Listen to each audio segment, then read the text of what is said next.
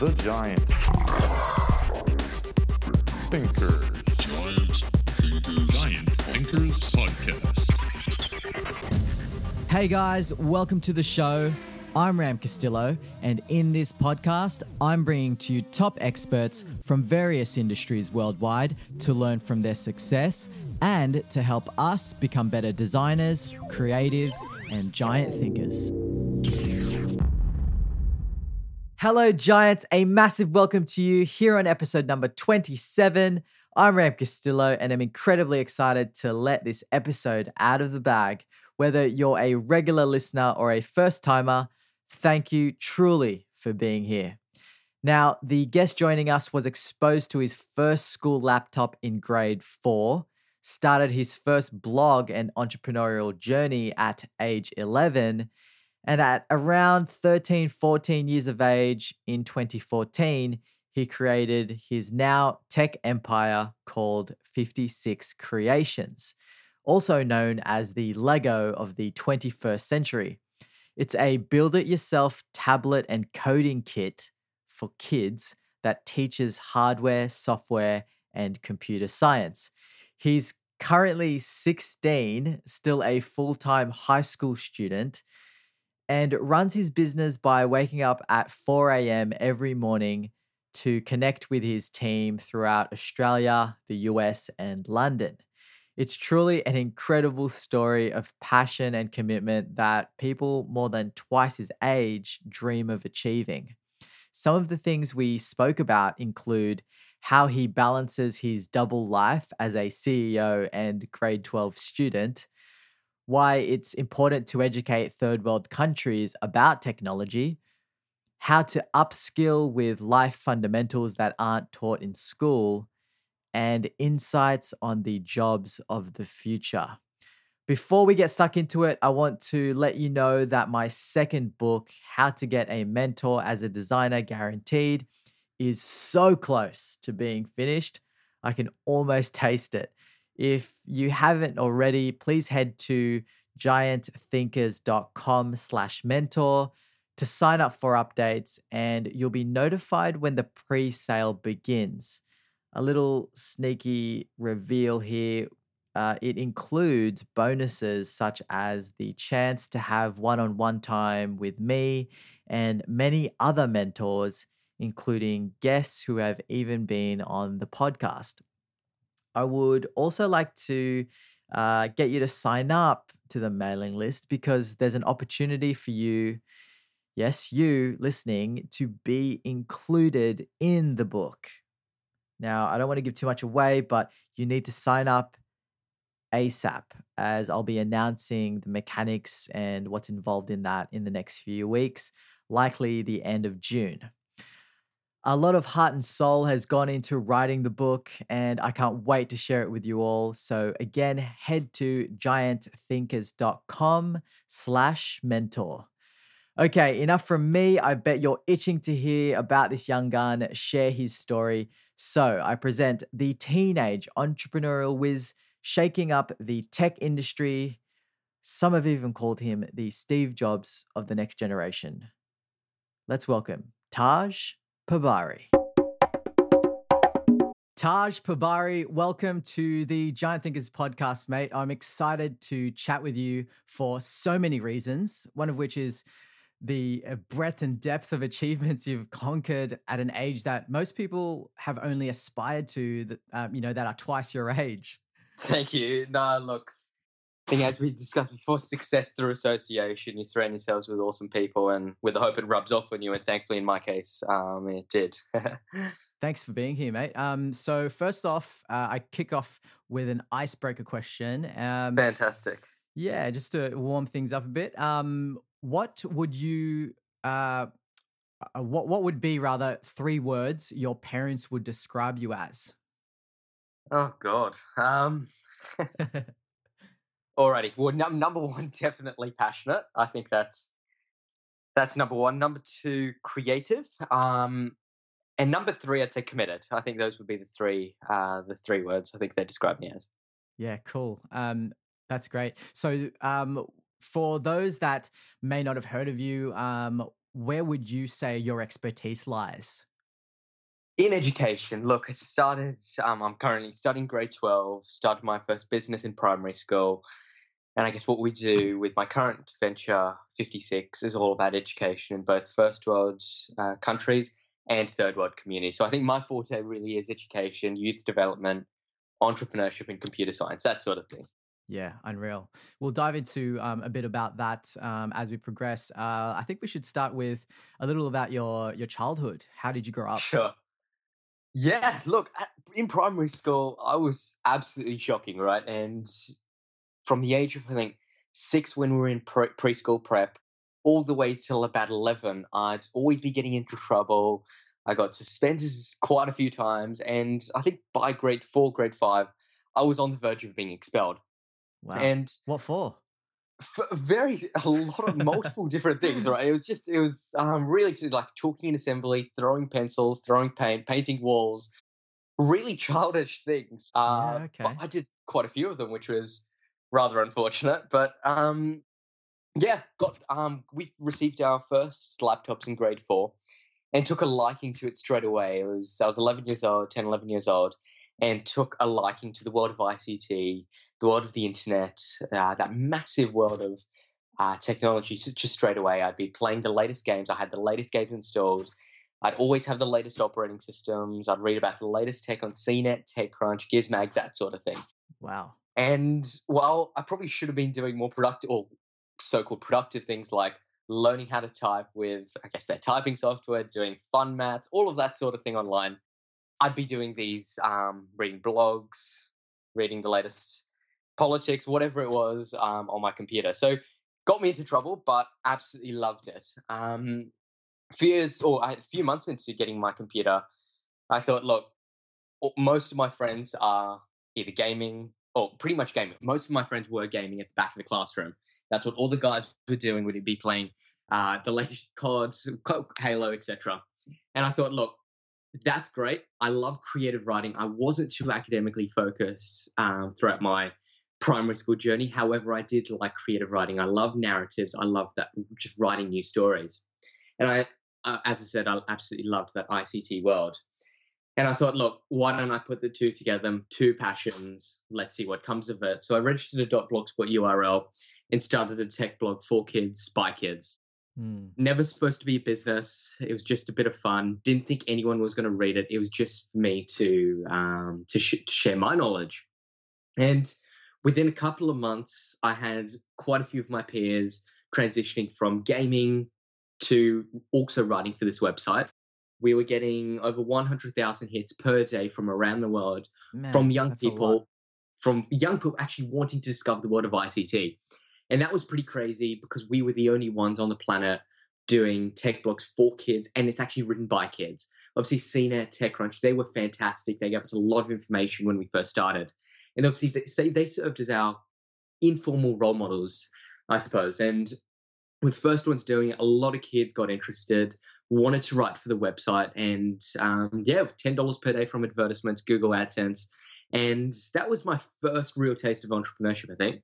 Yeah, unreal. Okay, so firstly, uh, for those that don't know what ICT means, uh, it's my understanding it's information communications technology. Yeah, Is that correct? Yep. correct. So you had your taste of uh you know test drive i guess of of um your first device in some instance um some way i guess the the the computer right the laptop Yeah, yeah. um or was it the um the the touch touch screen device such as like a um an ipad type of thing or um or it wasn't even then it was just a, a pc So we actually, so in grade four, we got our first. It was the, these obviously not the best Acer computers, and loved it. Obviously, didn't have, see anything different, so took a liking to it straight away. okay And that was my first review. I think I'd take pictures of it with my dad's iPhone, took pictures of it, uploaded it to um, upload to the website, and then within after we started getting that media attention of other young people actually writing for it, a lot of people commenting, sharing, that sort of thing. Big um, brand names were sending out test units, and Hmm. they didn't charge us for these test units. They were just happy to send it to young people uh, wanting to review it. And we're reviewing these things. We're getting the latest tech every couple of months. every month I had the latest phone, latest Jeez. laptop, etc. All we had to do was send it back when we were finished. They didn't care in what condition it came back in. they just wanted us to review it because it's a bunch of young people uh, doing um, what at the time they thought was awesome stuff. So, um, yeah, look, it was an absolutely crazy experience. Met some awesome people along the way. Learned heaps of steep learning curve, being able to manage a lot of kids um, as well. So, yeah, it was just an absolutely awesome experience as well. Do you remember the moment when you sat down and took action in starting the blog? Was it just one night, one weekend? Uh, I I started quite a few websites, I think, and I was just like, look, I'll create. I was I was just amazed by domain names. I was like, look, if I register this dot .blogspot URL, someone in say Taiwan or Cambodia can actually search up that domain. So it never, I was never actually started to actually get into business. I started because it was a it was a hobby, it was a passion, and I just thought it'd be a bit of fun. So I never really started for that purpose. It was a bit of fun. And then when we actually got to the point of people reading it, when we saw that first comment of someone saying, "Hey, this is pretty cool," and when we put that um, live live tracker of how many people are on the website at one time, I was like, "Oh my god, there are actually people who are actually reading the articles." I, I was writing this just for myself, but other young people were interested and were also interested in writing for the website as well, reviewing their their laptops they got from school, re- reviewing their parents' phones, taking pictures of it, and then happy to give um, share the content to our um, blog community.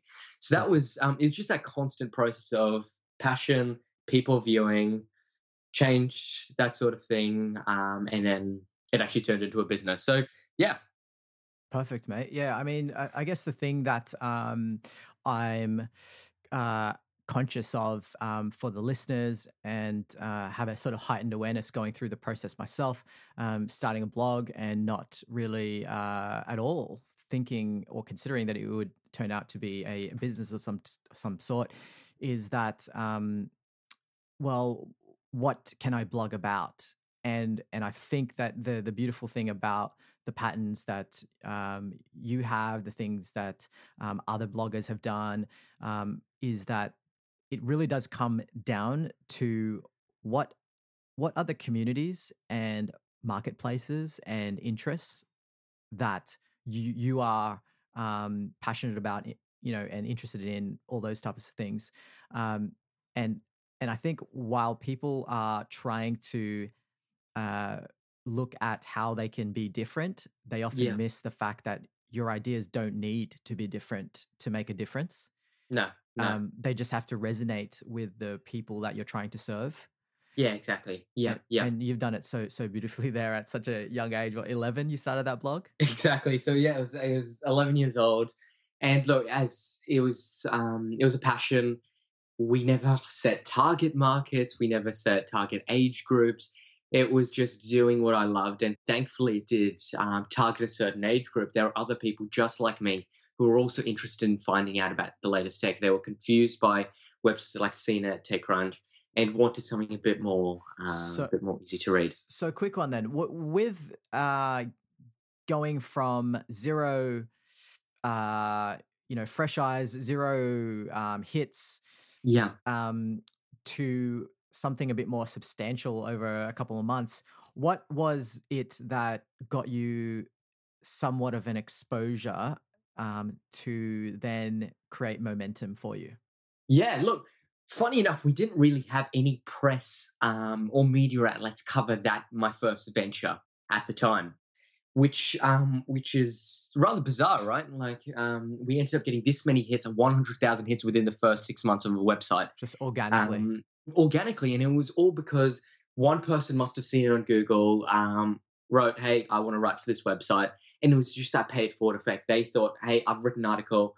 Let me send it to my friend." That friend wanted to also write for the website, and they ended up, and it just flowed on from there. So it was really just a young people community that obviously it wasn't in it wasn't a Facebook group, it wasn't a Twitter group. It was really peer to peer sharing what they did, and it was because of all different regions around the world they all shared their different bits. So whilst my school, my my peers had Acer computers, uh, other people had MacBooks, had Toshiba computers, had Samsung computers, and we ended up collecting. We I think by the time I ended up selling that website in 2015, uh, we had over I think three, three, four hundred articles that had been written on this website of all different products, which was um, which was really amazing. That a bunch of young people, all under the age of 16, uh, between the ages 8 to 16, were uh, produced, yeah, three, 400 articles and everything. We didn't pay a cent for the URL because it's always a dot .blogspot URL.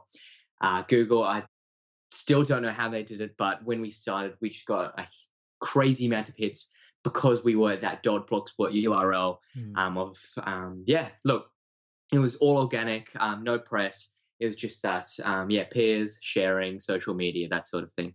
Yeah, valuable lesson there. You know, just leveraging other people's networks and um and creating uh, a sense of community. I guess you know? Exactly. Yeah. Um, so let's talk about that little bit where you've just said you sold it in 2015. Yeah.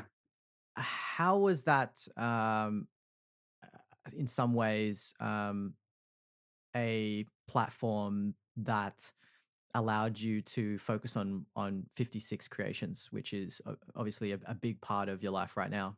Yeah, sure. Look, I started 56 um, when I was 13 and a half, 14 years old, and the tech blog just sat there. People were reading it. Um, obviously, $10 a day was coming through. Um, at the age of 11, that was fantastic. So to Um, clarify, 10 dollars a day you were getting roughly from uh, Google Ads. Google AdSense, correct. Yeah. Okay. And look, at the time, 11, I was getting tuck shop every day. I was um, obviously, it was just a lot of fun. At the age of 11, no one had part time jobs. And at the age of 13, my parents took me to an Anthony Robbins seminar. And in Sydney, we did the firewalk, the board breaking, the, I guess, setting the goals, awesome. visualization 13, boards. You, you, you experienced that. Wow. I did. And at the time, I was so hesitant to go. I was like, nah, too young. I'll do it in a couple of years because I saw a couple of his videos when they said firewalk. I was like, yeah, definitely not. Um, but they ended up pretty much dragging me along. They booked the ticket. Your parents, right? my parents, yeah. And um, they're they're massive advocates of his work. Um, they when they first moved to the country, they went straight to him, and that's how they they first started. And over the course of the couple of days um, with um, with Anthony Robbins, this the seminar slash concert, it was more like a concert than a seminar. And I set some really cool, really awesome goals, dreams, um, and desires. And I came to the conclusion over the course of those few days that the tech blog probably wasn't going to change the world. And that was the goal. I've been inspired by people like Mark Zuckerberg, Bill Gates, Steve Jobs, and a tech blog had been done before. It wasn't going to be the next big thing. And he really helped me discover that. So I got thinking, and as a child, when I was eight, seven, eight, nine, I used to play with Lego blocks. And absolutely loved it. I had Lego blocks all over the floor. Probably wasn't very good at it, but loved it. And I came to the conclusion that, all right, well, tech blog, I'll put that aside for now. Why don't I work on 21st century Lego? So putting that passion of ICT and Lego together to create the Lego for the 21st century. And the result was 56. And when I started conceptualizing ideas for that, chatting to mentors that I met through the tech blog about um, about this website, about this idea, um, which has now turned into 56 creations, I found, hey, this could be the next big thing. This is going to change the lives of millions of children around the world. This is really going to get a new generation of learners to not just uh, consume and use technology, but to create and build it. And it's something that I think is really important. It's something that we're seeing is becoming an emerging trend with the new work order, with STEM skills, with uh, entrepreneurial sort of thinking, um, and that idea, um, yeah, turned out to be um, turned out to be the one. Cool. So, And- so essentially, 56 Creations is uh, the organization that you created, which uh, is essentially the the Lego pieces of a uh, computer, right? In a way. Yeah, yeah. So it's um it's as easy as a puzzle, as fun as a computer game. Kids snap in each component from the battery to the camera to the back casing, all of those different components, snap it all together just like a puzzle, just like building blocks. And at the end of it, they've actually got an Android tablet that they've built um, that's taught them about hardware. And then we've also got software to teach them about the world of programming, computer science, and entrepreneurship as well. That's amazing. Uh, why 56, the name? Yeah. Um. So when we started, when I started 56, we were tossing up with a bunch of names um, at the start, and I wanted something really neutral. People were giving us these really techie names because they saw tablet, and which like tablet tech will give you a really techie name. And I didn't want that. Uh, I wanted something really neutral, like Apple, super neutral, HTC, super neutral. And that's the type of name I wanted. Um, I also wanted a logo that, if a child could draw the logo, it's a good logo and it can be remembered. Hmm. And spent months and months trying to work out what do I name this company. We got some really exquisite company names, just didn't like any of them. And we ended up doing a bit of a service trip to India and Nepal, and we're up uh, with the Tibetan refugees um, in India. And we were with one of the homestay families because there's no hotels, none of that up there. So with one of the um, homestay families, and the lady said, I was asking, thought, look, why not? Last day, let me just hear what they have to have to say. Mm. And she said, All right, well, let me have a look at numerology. And she had a look through and gave us a couple of numbers. And when she said 56, so the numbers 56 in numerology mean opportunity. And when when she said that, I was like, "This is perfect. That's this is exactly what we're going to provide children: the opportunity to learn about the world of computer science, entrepreneurship, and creativity. And naming our company, our vision, is um, is perfect. So yeah, the Unreal. name um, the name came from there. How did you validate the need for this uh, kit in a way? Mm. Um, first things first. I think the most the most valuable thing I think our all of our investors said, uh, team members, advisors, etc., was the fact that I was in the target market. I am still in the target market. Our target market is ages eight and plus. Eight to sixteen is um, the I guess the general age gap, and I'm I was fourteen when I s- 13 and a half, 14 when I started. Mm. I'm 16 right now. And I think when we first started, uh, before we had the opportunity to talk to teachers, talk to parents, I knew exactly what someone my age wanted, someone my age needed, someone my age would want to purchase. So when we were developing how to pitch this to different schools, di- pitch this to different parents, I knew how to do that. And I think that was so valuable having someone who is inside the target market because there are so many edtech companies that, or not just edtech, I think there are so many other young companies around the world, around Australia, producing products for for a market that they're not in. Uh, there are edtech companies that are run by forty year olds, and look, they may be great people, they may be extremely sought after educational pioneers. Who knows? But I think having someone in the target market, whoever you're producing the product for, you need to have someone uh, properly associated um, with within your company, venture organization, who is in that target market. And for us, thankfully, the founder, which was me, was in the target market. And before we had to pitch it to schools, I knew what we wanted. And when we were going to schools, I was the market research of a living, breathing um, example of someone um, who had to do this on my own. I and what we're doing with 56 is it's an out of the box solution um, to the learnings I had to do and the learnings that are going to be required in the 21st century. Look, 75% of the jobs of the future are going to be STEM related, so science, tech, engineering, and mathematics. Right now, I think it, stats are uh, 25% of young people are studying STEM STEM degrees. So, um, giving them an insight, giving young people an insight from a very young age, from the age of eight, um, the world of STEM, I think, was really important, and we're doing that um, in the form of the tablet computer. Yeah, totally. uh, Um, appreciate the uh, the mission that you're on for sure. Um, especially, I, I think I, I saw a video actually online of you um, visiting rural areas as Mm, well, which yeah, yeah. um, I think is so cool, man. That's really um, Thank you. you know, I, I really admire that um, because I, I feel anyway that it's that's where the the real need is. It's Mm, yeah. it is um, you know it is attempting to balance the reach uh, with which um, opportunity can live in Yeah. in, in all areas of the world um, and and that's yeah really admirable so one thing that uh, I can almost hear the audience uh, asking in their heads um, if if I put them in uh, if I put myself in their shoes is um, you mentioned investor uh, Yeah. through some of that story narrative. Um, what what was it that got you there in a situation where um, you have gone through a process of identifying an idea, Mm. uh, potentially prototyping to some sort of Yeah. uh, degree. That's actually a funny story about prototyping. yeah, but go for it. um, go for it. So just talk talk us through like how because I think a lot of people have ideas, but it's it's more about um the older the old question of oh I, I don't have either the time, the money, or the skills.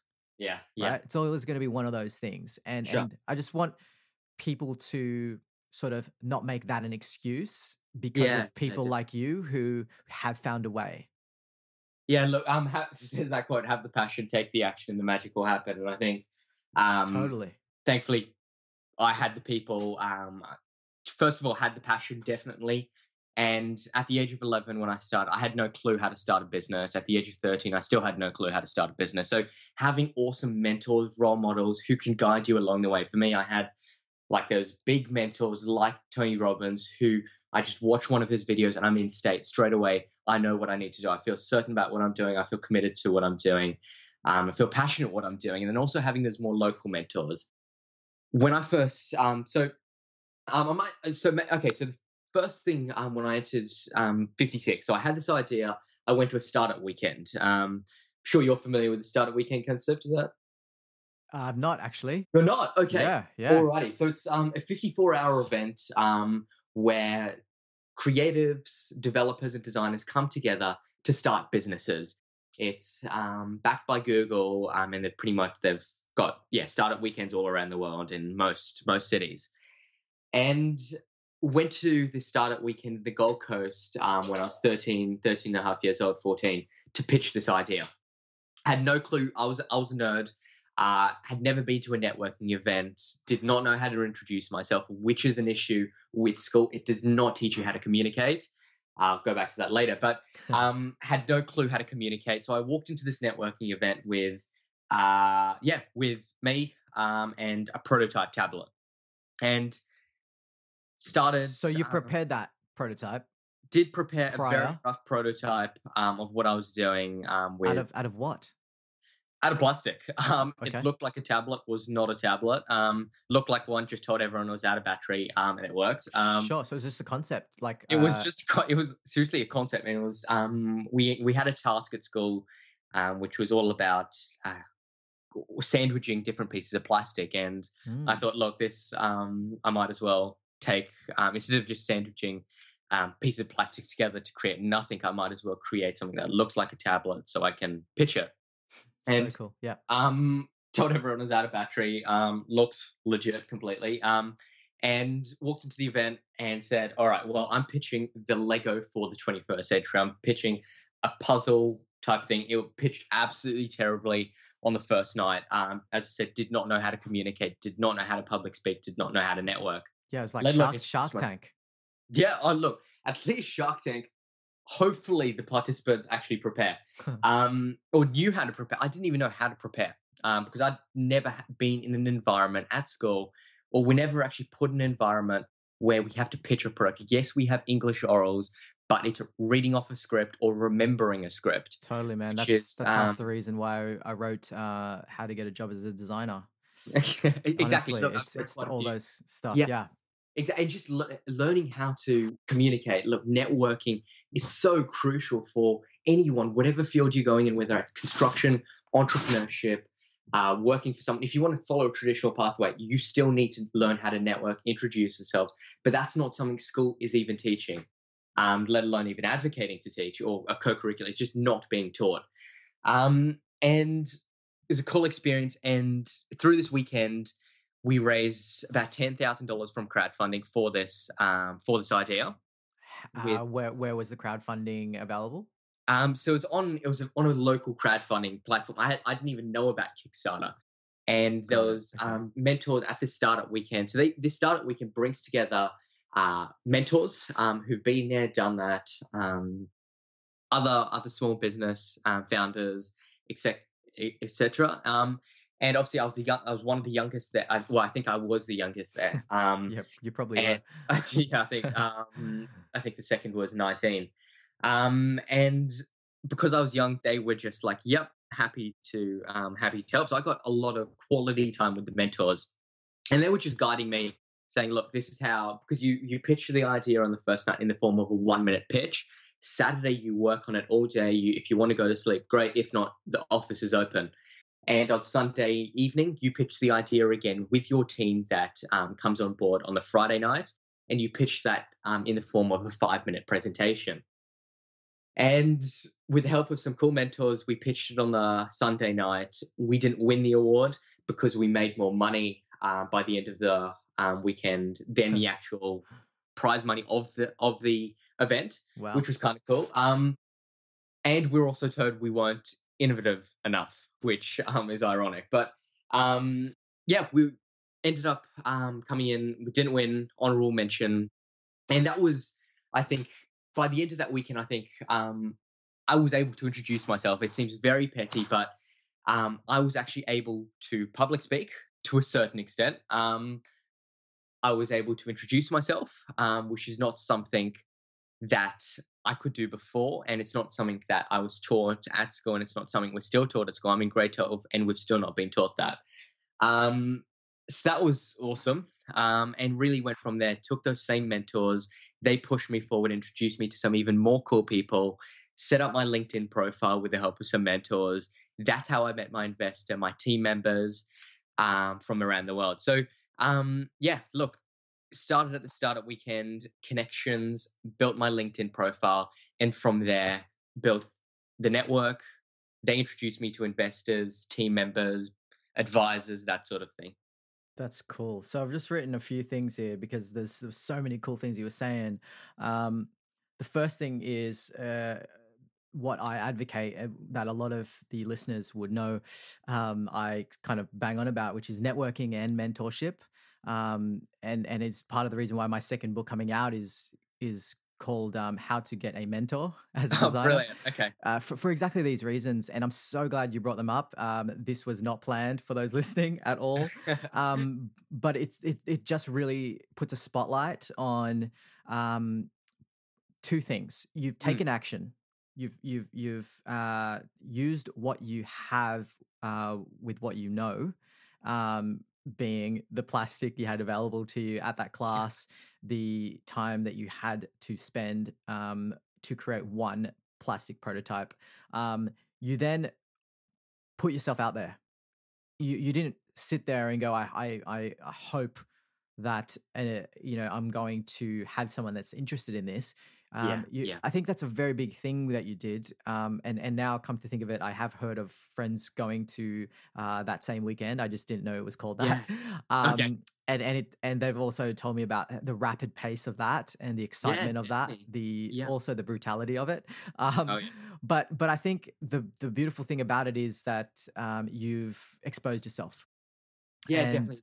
And, and that's exactly it. You know, it's the old, um, you know, if you don't ask, the- answer will always always be no. Um, if if you Yes. don't, yeah, if you don't um, uh, sort of uh, throw yourself out there, you're you're you're never actually going to um, find out um, what could be.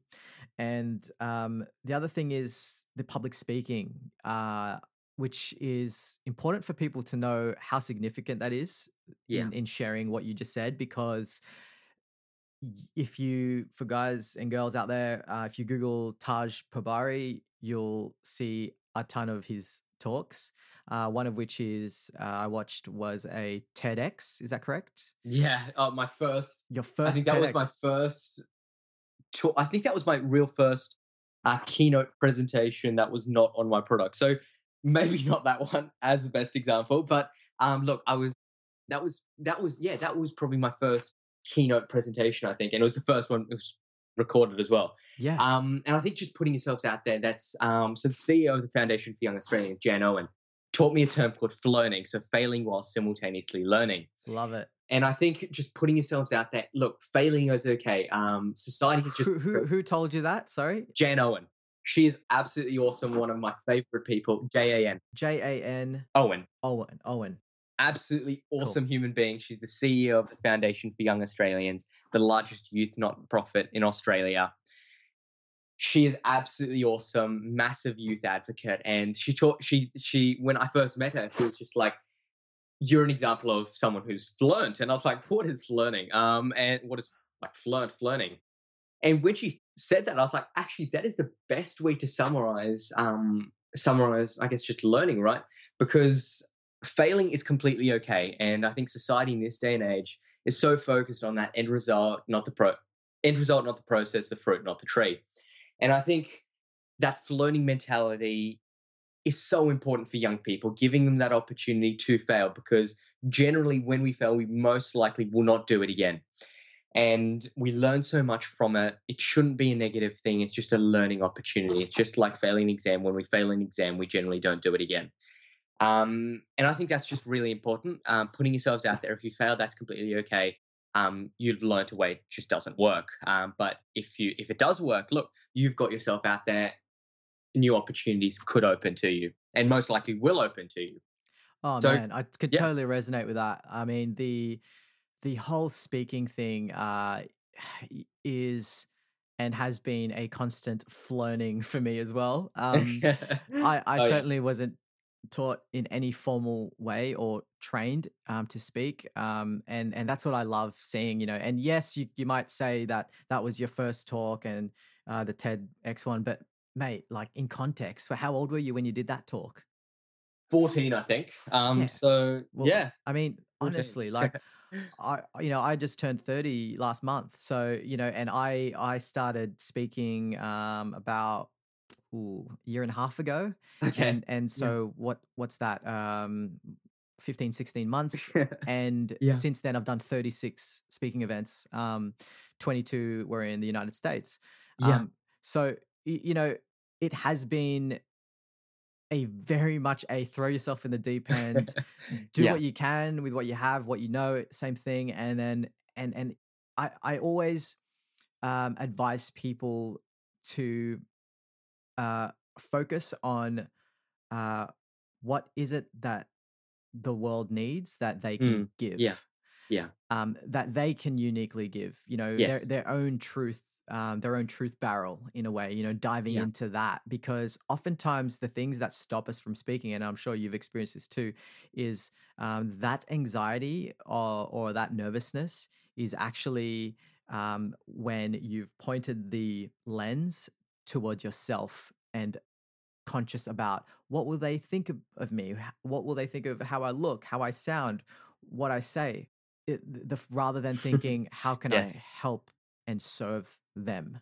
Yeah, definitely. And I think it's just you end up picking your own little thing. I get super petrified speaking, even still. I've done lo- probably about the same as you as well, um, in terms of um, keynotes. And every time I stand on a stage, um, until I feel completely confident that I'm actually going to influence the other person, I'm completely petrified. And I think we all have our different ways of doing it. Obviously, um, Richard Branson thinks of it as having a chat to the audience. Mm. Um, everyone's got that different thing, and I think just ha- discovering your little thing, and that comes through failing, learning, failing, learning, failing, learning. And it's not something you can learn from a textbook. It's not something you can learn from a classroom, but that's something you need to learn through experimentation Totally. in that um, on, on the stage, on that big stage, um, in front of a lot of people. So yeah, just to to wrap up this 56 creations um, part of the uh, the show is how are your you measuring the success of Mm. 56 creations Yeah. Um look, Donald Trump I think put it quite well. Look, money is just a way of keeping track and I think that's what we've done as well. Look, money is important. Um and it's just a way of keeping track. Um we can't look there you can put milestones, you can put objectives of keeping track or measuring change. But I think the most simple way of measuring our success, our um, our ability to do what we do is through um, through money. And I think Donald Trump got it straight. Well, it's not. We're not saying, "Hey, we're a money making machine." Um, yes, obviously, money making is very important, but also is giving back, and that's as you said, we do that through going to different communities. We went to Cairns, I think, a month ago. Um, a couple of weeks ago, we did Victoria. A couple of yeah months ago as well. We've done New South Wales, we've done, done India, we've done Nepal, and doing East Africa very soon. So, um, yeah, look, just keeping track. Um, the way we do that, the way we measure it is um, through money, um, but that is not the end goal. It's just a way of us to feel confident about what we're doing, to make sure we're hitting targets, make sure we're hitting goals, and make sure we're actually doing something of value to um, to everyone. Unreal, mate. So the question I'm sure that people are thinking about is about how are you running 56 creations while juggling school? Mm, yeah, um, it is a juggle, um, definitely. Um, so up up until I think eight, no, maybe actually 11 months now, I wasn't handling it very well. I'd be working in the middle of the day. I'd be doing um, meetings in the middle of the day. I'd be missing a bit of school. I'd be on the phone during school um, up until about 11 months ago um, because I've got people all around the world. We've got advisors, ambassadors, designers, developers um, in Brisbane, Sydney, Melbourne, San Fran, New York, London, and a few other regions. So everyone's in different places. And um, because of time differences, it would intrude with school time. Mm. Um, up until about 11 months ago, when um, I was reading a lot, as I said, success through association. And I think met some really awesome people um, and we're just chatting to them about how they start, how they start their day, how they juggled some who who were high school dropouts, some university dropouts, and was just asking, whilst you were in those different places, whilst you were in high school, whilst you were in university, how did you juggle? And a lot of them were saying early mornings, some were saying late nights. And I tried late nights for a bit. I was doing late nights. I'd do all nighters, was totally wrecked in the morning. I'd go to school, um, totally tired, just didn't want to be at school. Mm. And never, I just didn't think I was a morning person. I hated waking up every morning. I was just like, there's no way I'm a morning person.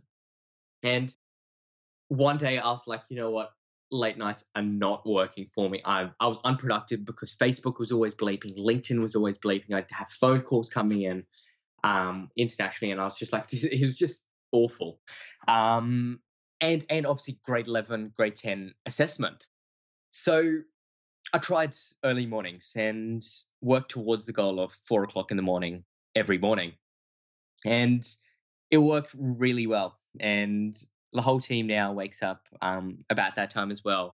We get team meetings done at 4 a.m. my time because I know early mornings my time, we can I'm always going to be available because I may have after school activities, I may have meetings, etc. at lunchtimes at school. So at least in the morning, we know if I, I will be there and we know most people aren't going to be um, away or have meetings that early in the morning either. Hmm. So we all wake up at four o'clock, Skype, Google Hangout, in person, whatever it is. And that's when we get most of um, our meetings and bulk of our work done because that's pure productive time. No one's awake. That means Facebook's not bleeping, LinkedIn's not bleeping. There are no new emails coming through, and the only calls coming through are from my team.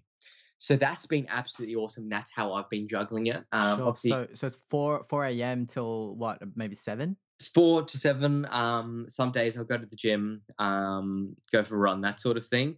Um, so yeah, four four till about So, seven. yeah, that's cool. And that that that you know you can be hyper focused in that time, and I mean likely get so much done. So I, I Oh yeah, yeah. I'm sure that that's um definitely the case uh, in terms of productivity. And so, what time are you going to bed? So I go to sleep. Um, I, as I said, I was an all night person. I always thought I was a night person. Um, up until I saw how unproductive I was, because I'd, um, it's actually quite interesting. I think I'd recommend this to absolutely everyone. Um, a software slash app called Rescue Time. It really monitors what you do on your computer. It's funny you say that. Uh, the previous guest we had on, which who you might actually know, uh, Neil Patel, um, Okay, who started uh, Quick Sprout, which is one of the biggest blogs in the world. It's right, incredible. yeah. Um, uh, he also suggested that on the show. Yeah, look, it's um, it's it's very eye opening. It's quite scary to be honest because I was looking at how much time I was actually on my um, I guess my Pages document, my Word document, versus how much was on Facebook or LinkedIn or email, and it was phenomenal. And I I didn't feel like I was on that. I was, I was on email that much because I just thought when emails come through, five minutes, five minutes, five minutes. But those five minutes across an evening turned out to be a couple of hours, and the only time I was actually on my schoolwork was for a couple of minutes. So um, thankfully, with the mornings, that's helped um, because I've been able to identify that look, this is school time. This is um, this is this is my time. This is creative time. This is um, work time. I'm super creative in the evening. So when I've got a lot of creative things, I will stay up late. I'm super creative between 11 and 12, um, 12 at night, but cannot get any work done at that time. Yeah. So- how how do your parents think about um, this transition or slash lifestyle that you've kind of had to manage? Yeah, look, um, mum followed a very traditional sort of pathway. She went to school, went to university, did an internship, junior job, senior job, etc., and then started business. So um, she went through a very traditional sort of system. Dad, on the other hand, did not. Um, went to school, did a bit of study, did not go to university, started his job, and then started his own business as well. So he didn't follow a traditional pathway. Mum followed traditional pathway. So she was a massive advocate of me finishing school very well, going to doing very well at school, going to university, a good university, doing a degree, um, and then doing your average corporate job. And I think, um, look, if there are any young viewers watching it, a lot of super successful entrepreneurs that are well uh, household names have said for career advice, do not listen to your parents. Um, look, they do as much as they've got your best interest at heart. They've got the worst career advice because they want the safest option, but that's not the best option in your twenties, in your teens. You should really be experiencing everything. You shouldn't be locking yourself into one thing. Obviously, I think university there is a time and place for it, and I think it is important. While school has been important for me, I think there is a time and place for it. Um, but locking yourself in your teens, in your 20s, you should really just be experiencing the world, as I'm sure you've done as well, experiencing everything, making those mistakes, learning, and then really pinpointing what you want to do in life. Yeah, man, I, I couldn't agree more. That's um, well put, and it is certainly a topic that um, we can probably save for a, a later episode. Maybe we get you back on um, down the track in a couple of years um, or, or whatnot. Uh, and um, the the thing about parents, I mean, it's such an important point. Um, wh- what would you say to parents who f- are trying to, I guess, control or set parameters in uh, teaching their kids to balance screen time versus real life interaction time? yeah, look, um, I, th- I th- balance is important, but we are look. The value of knowledge in today's economy is not what it used to be. Ten years ago, knowledge was so important. We ten years ago we were in a knowledge economy where if you had a degree, or maybe even twenty years ago, I think twenty years ago, if you had a business degree, you would get yourself a very well paying job in in a business field. You would get yourself in a very well paying job in say PwC, Deloitte, KPMG, etc. But today that's totally not the case. We are in a digital and innovation economy where young people need to be exposed to screen time, need to be exposed to ICT. The importance of digital literacy, enterprise skills are so important for young people, and taking away screen time. Some people are going to abuse it. Some people are going to game, game, do very unproductive things with their computers. Totally. Yeah. Yes, there needs to be a balance with um, how many, how much games people play, but taking away the screen is is not i don't think that is the right way of going about it. It needs to be look gaming is okay. I think the best way of learning is through gamification and that's what we're doing with 56 um, we teach programming through game get, through games. So they're still playing games but they're actually learning a skill that is going to get them very very far in life. Look digital literacy is required 300 i think according to the foundation for young australians i think it was 377 307% more um, more needed in today's world um, in the last three years digital literacy. So taking away screen time i think is just absolutely ridiculous. Children need to have need to be able to um, interact with ict play with ict understand it and also create it. So yeah just expose it to them from a young age. If they game that's okay. Um, let's just hope that they do um, game productively at some point. Right it's the old uh, use your powers for good not evil um, Yeah, yeah. and and yeah it's it, it really is you know there is truth in that it's the um it's the understanding that you know, or comparison rather to money, for example, that money is not evil. It's it's uh, how you use it. And actually, yeah, Anthony. Robbins describes money, uh, which is an analogy you can apply to anything really. Um,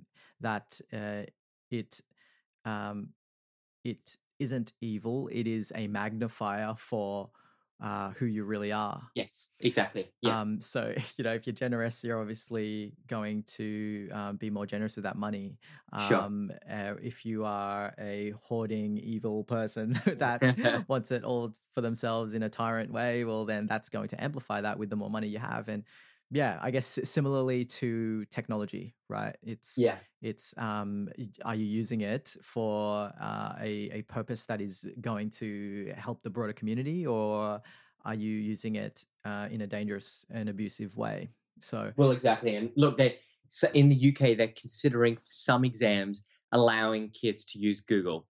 And look, because we're not a knowledge economy anymore, we don't need to remember.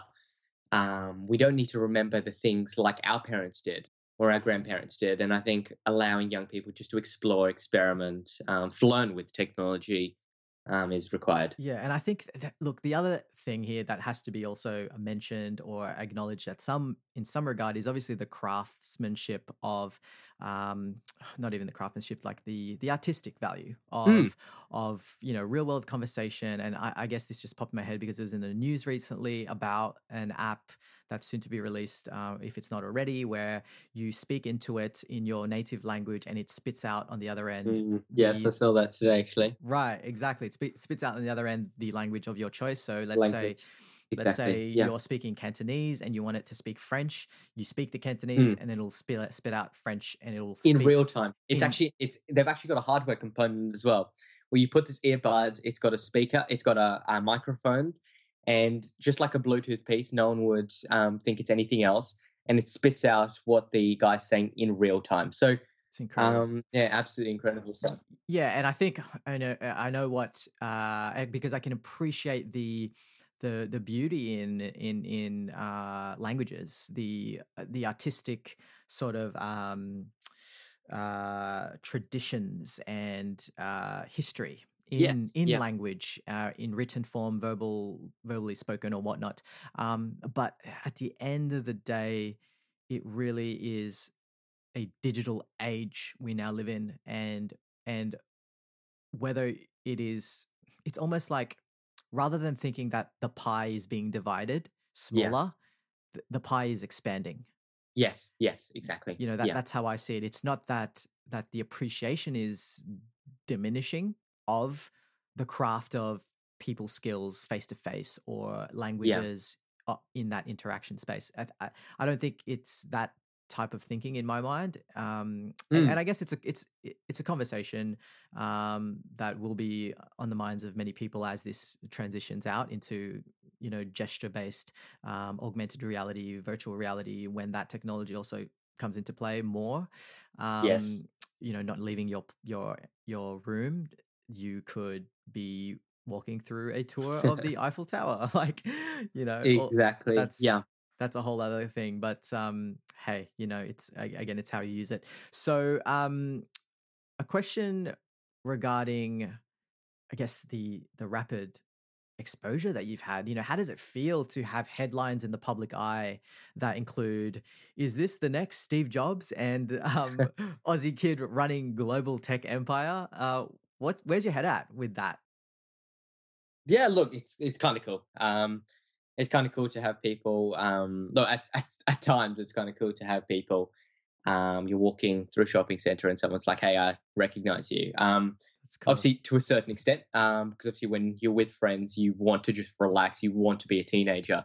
That's when it gets a bit annoying where um you don't want people to recognize you and it's just like no no that's that's my twin or that's someone else. Um and that stuff um look it's um it's stuff that comes with it i think that's just stuff that's inevitable um and it's given us a lot of um traction when we're actually looking at hiring people when we're looking at building our team building our customer base all of these i guess this just media has been fantastic um with tv segments radio segments um articles, that sort of thing. Yeah. As you've experienced, um, I think we were on news.com the same day, but.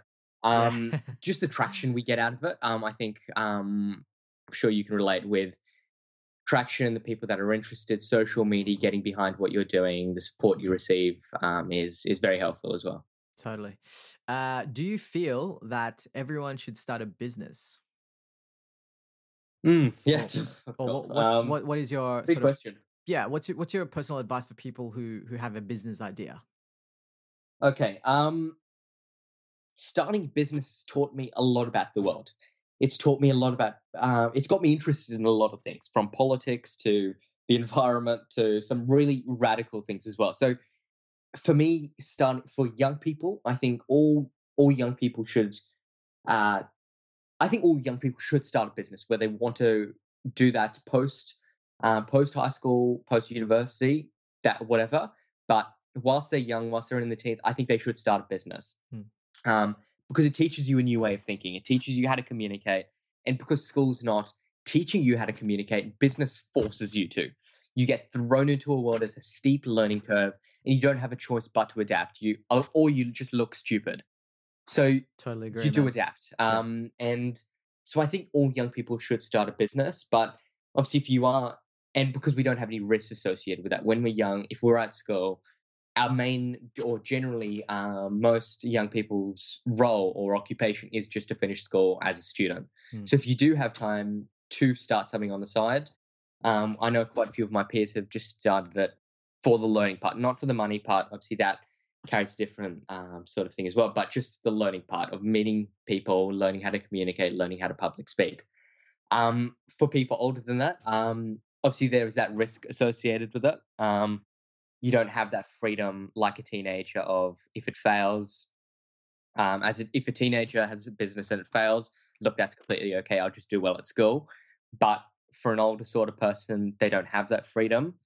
Um, regardless, I think if you are in business, you just need to surround yourselves with role models, Mm. people who have been there, done that, people who can guide you because you will.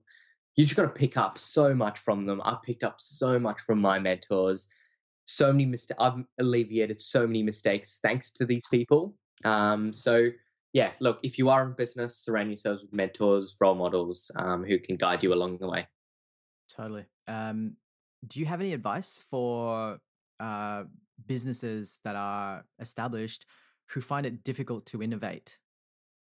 Oh, um, I think going back to the first point I made is having someone in your tuck. If if you've got a product for kids, Mm. make sure you've got a kid on your executive team. There's no point building a product for kids and no one wants it. I've we've we've I've seen. I'm I'm a student. I've received products from our school that they've purchased that they think would be fun for us as kids to learn. They're boring. They're just not good things to teach kids. And I, I obviously I'm talking about ed tech because I'm a kid and we're in ed tech. But there are so many other examples um, as well of people building products no one wants, or pe- people building products for a target group and they're not even in that target group, or they don't have anyone associated from that target group. So just talking to people in that target group, making sure that they're happy to pay for it. Um, the other thing I've seen among small business is getting market research from people without actually getting them to pay for your product. Because thankfully, when we first started, we didn't do any free trials. A lot of people have done that where they say, Oh, can you test my app for free? I'll give you the full version. I just need you to test it. That's just rubbish. If they don't pay for it, if they're not even happy to pay for it, why would you spend money building it? If you cannot even get them to pay for half of your product, then it's you're probably not even going to anyone once it's developed to pay for the full of it, or let alone half of it. So um, I think paid trials, paid testing um, is um, is yeah important. Yeah, they're great advice uh, tips there. Uh, it reminded me of when I read the Four Hour Work Week by Tim Ferriss many years ago. Yeah. um, would have been eight years ago uh, or more, and uh, he uh, states the same thing in that uh, if you have an idea and you've got the prototype for it or the version 1.0 of it or whatever, it's Yeah. important that when you ask people, um, "Will you buy it?" and they say yes, uh, Get a tell, tell them, here it is, buy it. Mm, Exactly. Like Get a pre-order. Yeah. I've got it here.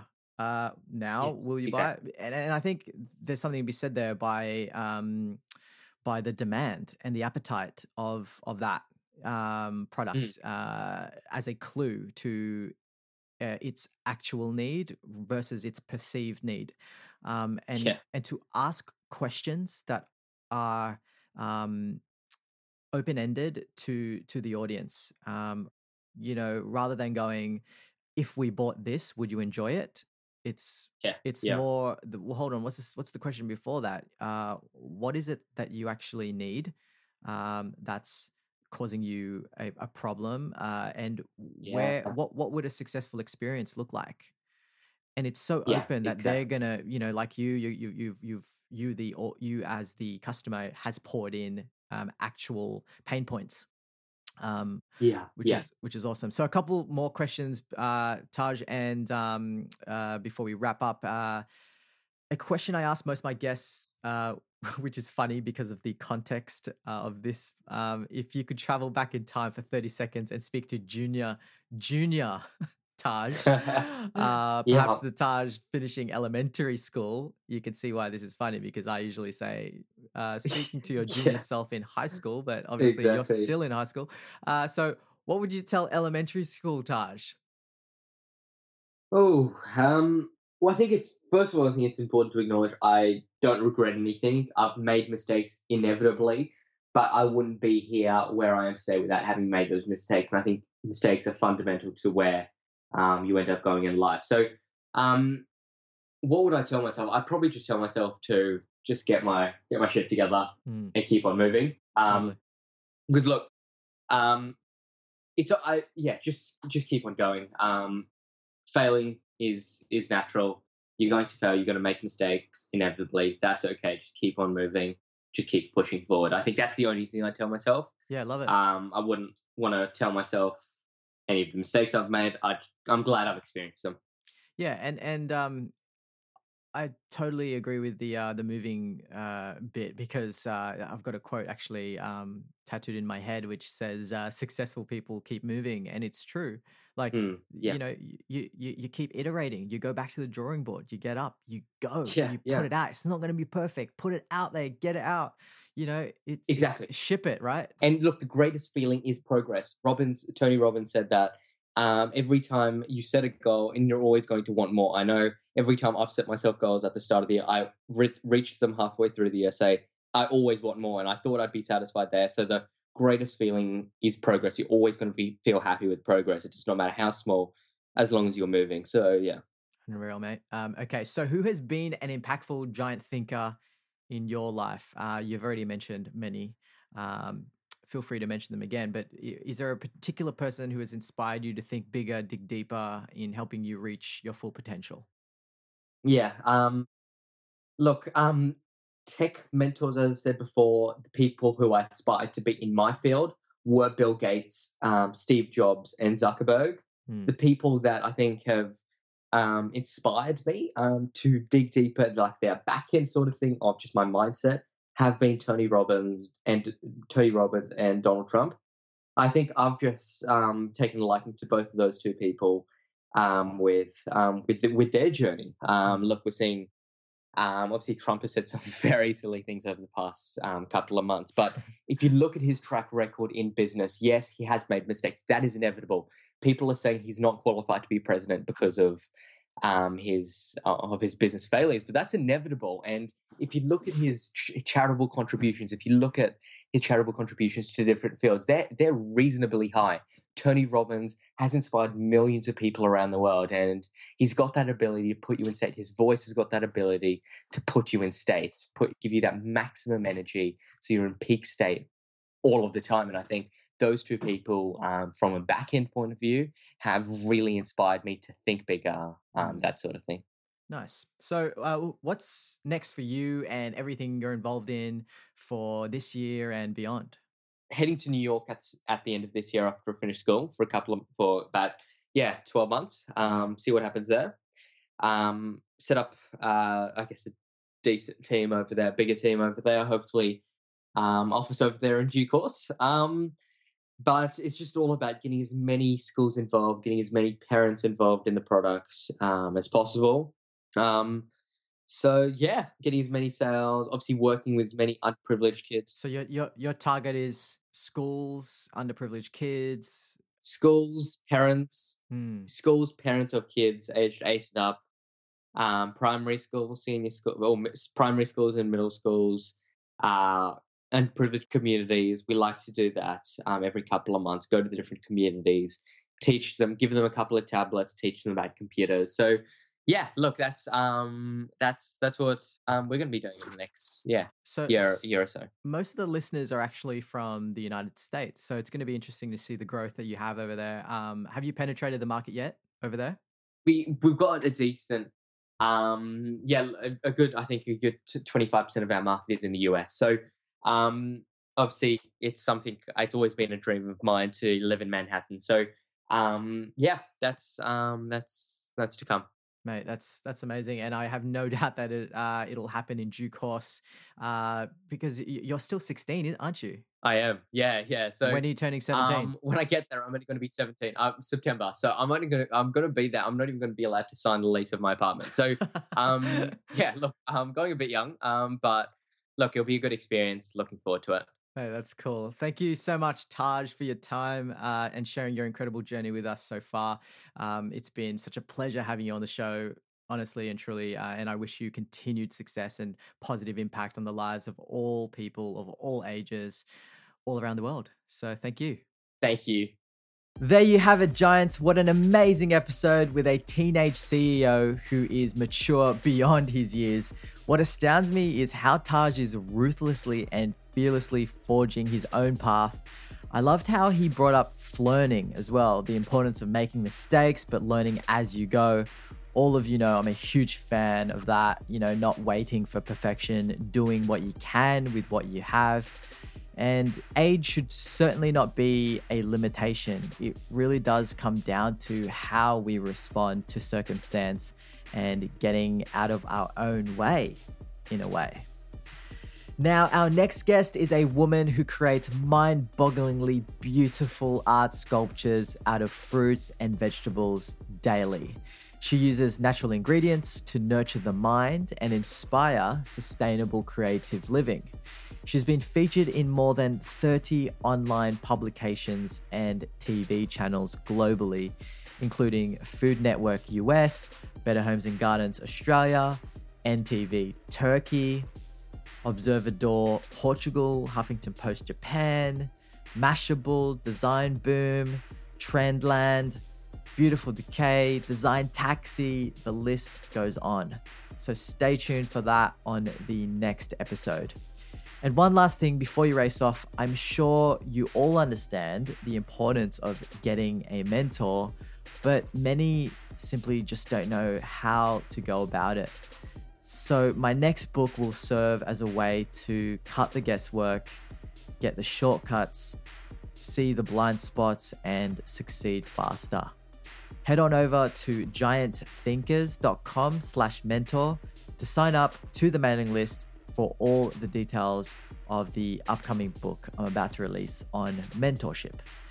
All right, Giants, that wraps up this session. I hope this episode really challenged you to reflect on how you can add value to the world in your own unique way. And as Taj said, if you fail, that's completely okay. You've just found a way that doesn't work.